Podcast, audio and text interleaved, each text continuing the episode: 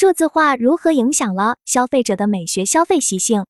冷云时尚十群群友，时间：二零二三年一月二十日，庄主冷云，参与者：石林广州印花面料，刘梓彤成都待业，小枣无锡辐射学生，张小媛杭州服装教师，Blake，上海品牌商品企划 Noah 深圳创业。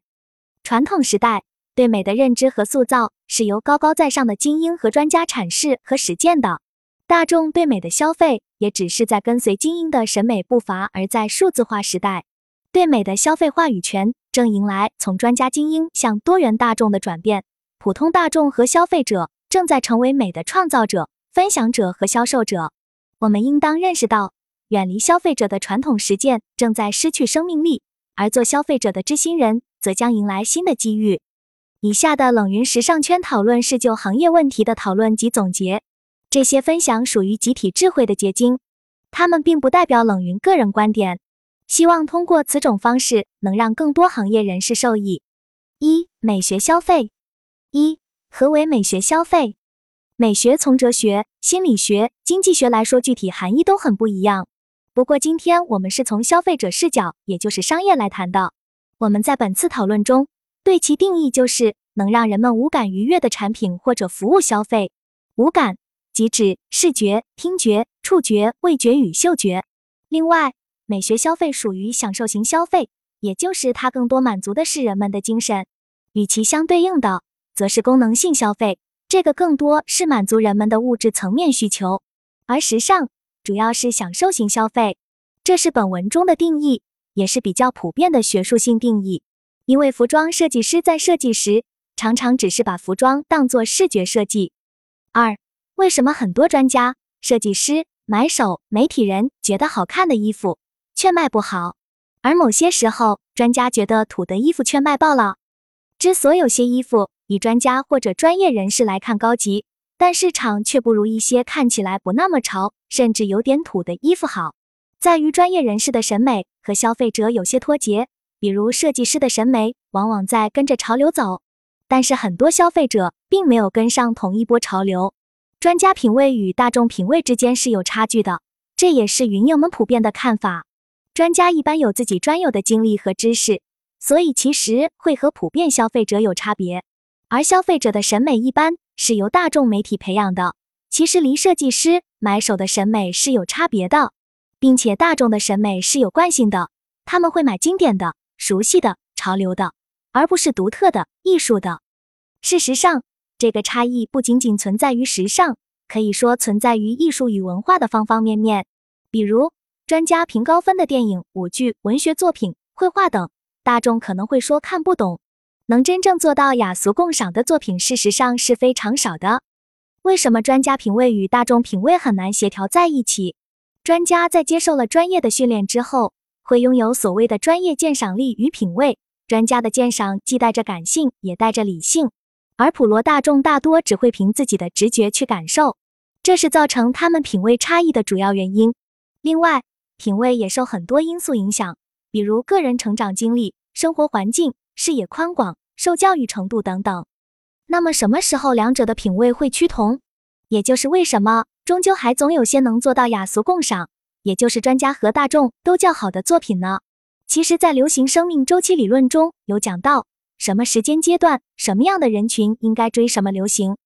专家和大众都较好的这些作品，一定有一个共性，就是了解到人的本性，能直戳人心，也就是做到了普适性的美。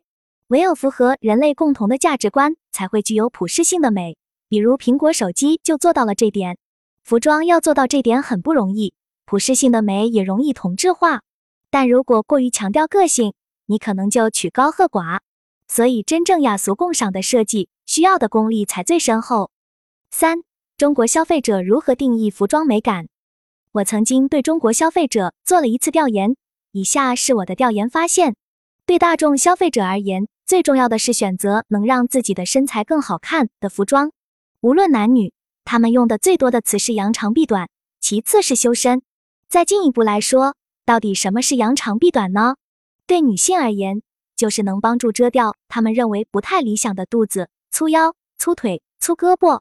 能够在视觉上看起来显腿长、显细腰；而对男性而言，最重要的是遮肚子、显胸肌。我们现在经常会看直播，也会看到很多服装类的直播。在电商和直播售卖服装时，经常会提到这件衣服很修身，或者这件衣服对某种身材很友好。包括从事批发行业的人，也会将修饰身形作为服装的一大卖点。但品牌公司的人往往很少会提到这点，更喜欢谈流行趋势、设计点。为什么会有这样的差异？我个人认为，仍然是因为品牌公司的人总体而言。离消费者太远的缘故，电商直播都直接能实时看到后台数据、顾客评价。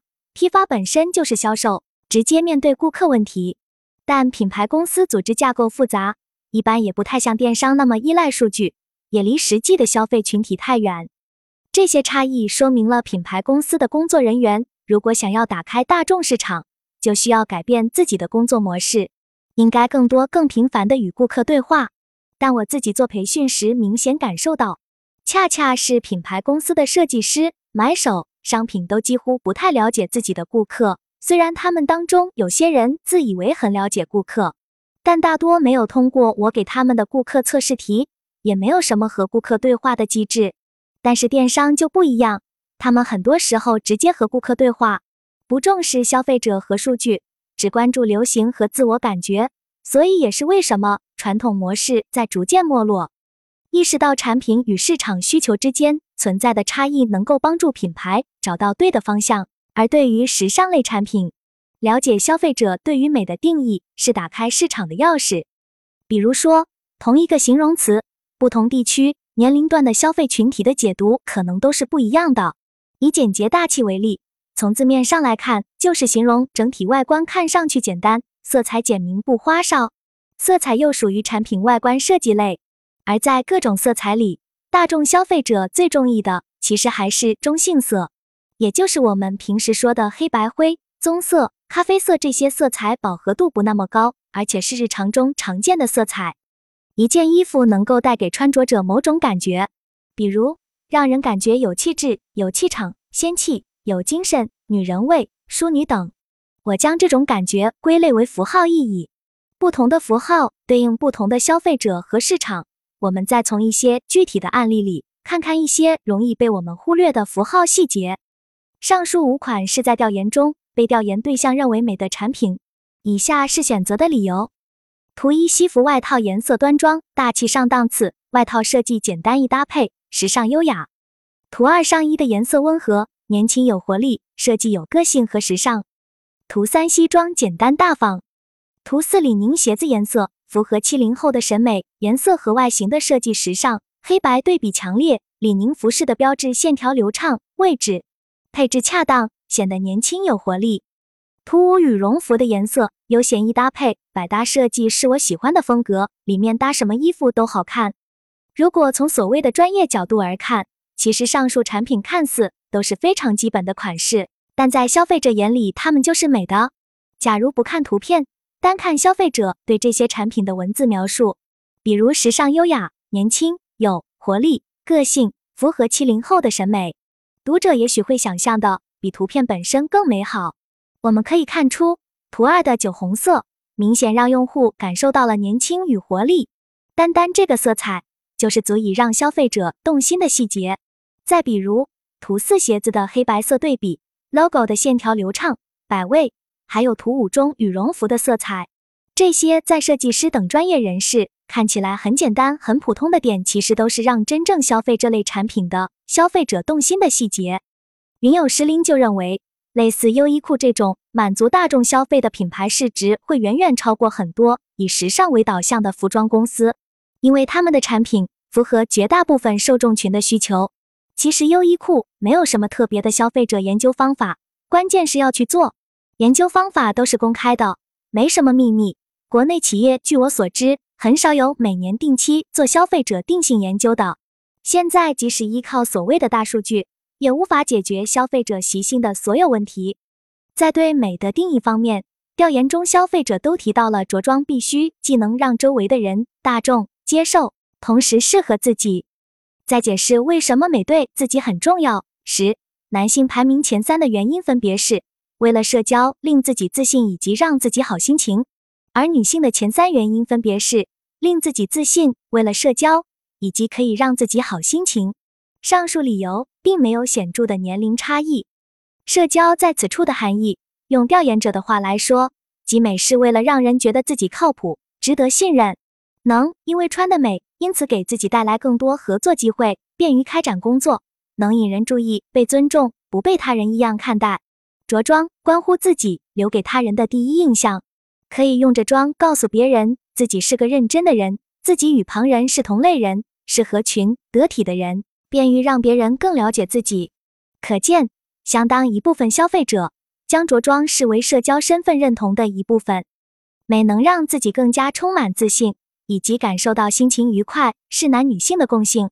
如果我们将这两个因素都归结为自我感觉，相对来说。男性更将美视为社交意义大于自我感觉，女性则是美所带来的自我感觉大于社交意义。本次调研还发现，大部分消费者都不希望自己在人群中的穿着过于突兀，或者与周围人的穿着差异太大。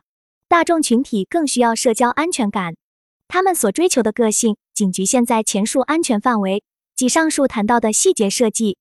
二、数字化时代的美学消费与传统时代有何区别？一由专家定义的美学 vs 由消费者定义的美学。数字化时代的美学消费与传统时代的区别在于，传统时代由设计师、买手、流行趋势研究者等专业人士来确定什么是美。今天，借助着社交媒体与大数据，其实美学由消费者定义，而企业要做的就是去研究由消费者留在自己销售订单、社交媒体、电商店铺上的各种蛛丝马迹。去分析其中的美学关键词，找到他们所关注的流行点。这也解释了为什么很多传统品牌会逐步被市场淘汰，因为他们还是按传统模式来设计产品，离消费者太远了。二、实物呈现 vs 以图片、视频、图文呈现，两者本质上对消费产生了什么区别呢？说到底，这其实是实物与虚拟的区别。虚拟是可以被制作的，也是为什么有照片一说。而直播平台各种滤镜也毫无疑问加大了这种弄虚作假的可能性，让很多商家对照片、视频的重视超越了产品本身，这并不是好现象。确切的说，商家利用技术提高了欺骗的手段，其实也并非好现象。三、美学内容的创制作者、品牌、KOL、美网红、消费者，数字化时代出现了更多的平台，也让美学内容的创作者多了很多。以前原则上主要靠时装杂志、模特等专业机构人士扮演这个角色，今天普通的消费者也在扮演这个角色。消费者今天是我们的合作者，消费者也同时是分享者。消费者背后代表的是他所在的群体圈层，让他们做社群宣传和裂变，比广撒网式的传统大众媒体宣传营销更有效、更精准。消费者的分享改变了媒介，也就是品牌沟通方式。传播营销的渠道，而消费者也是我们今天的销售者，但很多企业没意识到这点，浪费了很多资源。现在是人人皆销售的时代，企业所有员工和顾客都是你的销售代理人。在人人皆销售的模式里，有的公司开发了小程序，允许所有人直接卖货提成，这值得我们学习借鉴。